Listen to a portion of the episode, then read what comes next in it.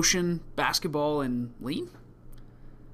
All my life, I've been an avid basketball fan. In fact, in my younger days, some would say I was a decent player, though, to be fair, many moons have passed since then.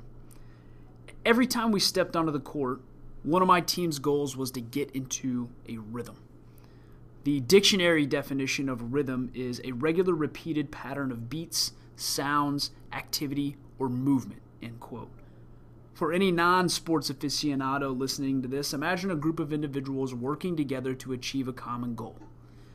Each person in this group is moving fluidly through their individual responsibilities, and the entire group's activities are synced together in unison, much like a choir singing a beautiful four part harmony. On the basketball court, our goal was to create that same harmony, except using movement instead of sound. If we could accomplish that, we could predict what events were about to transpire and act accordingly. When a basketball team creates a rhythm, they commit fewer turnovers, increase the percentage of shots they make. They make more efficient use of their time on the court, and they execute as close to flawless as human nature will allow. Now, I know that we can't ever be perfect, but being in a rhythm allows you to improve the small factors of the game, and those factors add up to victories. So, how does this apply to lean? Great question. To answer it, let's examine the eight wastes of lean as defined by the Toyota production system. 1. Transportation. 2. The waste of inventory. 3. The waste of waiting. 4. Overproduction. 5. Overprocessing. 6. Defects. 7. The waste of motion. And 8. The waste of human potential. We've written a lot about the eight wastes of lean. Uh, you can certainly find most of that on our blog, or of course, you can just cut to the chase and go online and download our free guide to the eight wastes of lean, if that's something you're interested in doing.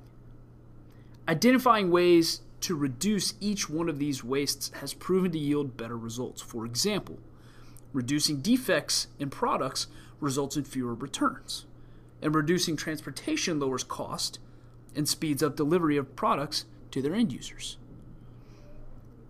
For the purpose of discussing rhythm, we're going to focus on number seven motion. The most efficient way to get into a rhythm is to eliminate the waste of motion. Tying back into our basketball analogy, there's a video of Golden State Warrior Stephen Curry taking three pointers in practice. Obviously, if you're listening to the podcast, you can't view the video. I'd encourage you to go online, click the link, and watch the video. What you'll notice is that Stephen Curry has eliminated almost all unnecessary motion during his practice session. He stays in the same spot on the court. He was passed the basketball from the same angle time and time again. He caught the ball in the same position and performed the same shooting motion repeatedly. He eliminated the motion of dribbling, running, lateral movement, shot fakes, basketball moves, and extra passes. The result? No big deal, only 77 made shots in a row. Mr. Curry was in a rhythm. Curry repeats this process daily, it's his job. But couldn't we use the same strategy of eliminating the waste of motion to create a rhythm in our own jobs? Could creating a rhythm reduce errors, increase quality, and make us more efficient? Yeah, yeah, it can. I'll give you a great example.